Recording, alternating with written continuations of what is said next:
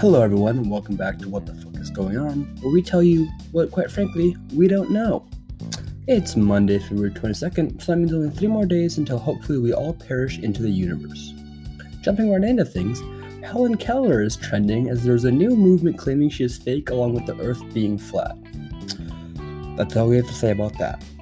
Famously, Helen Keller stated, Could you imagine the Browns defense with both, both Myles Garrett and JJ Watt? Holy hell, that would be something to see. Quite compelling stuff, huh? Continuing on, Dominion Voting Machines is suing a fucking pillow company for a quick billy. This CEO, Mike Lindell, has come out and said, ah, as a result.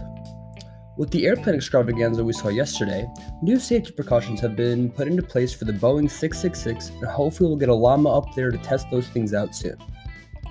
Our most exciting news of the day is that Big Dick Bobby Shmurda could be released February 23rd. Unfortunately, we probably won't see this happen because clearly that's not how things have gone. This honestly begs the question of is God truly dead?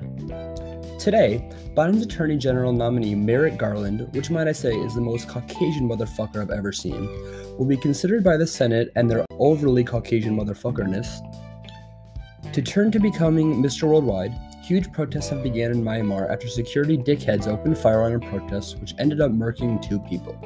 Once again, fuck cows, huh?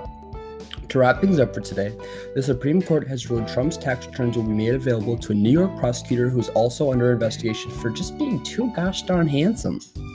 Finally, Amy Cooper, who is that bracking cracker that accused a black bird of racism towards herself, has had her charges dropped while having everyone in her life leave her.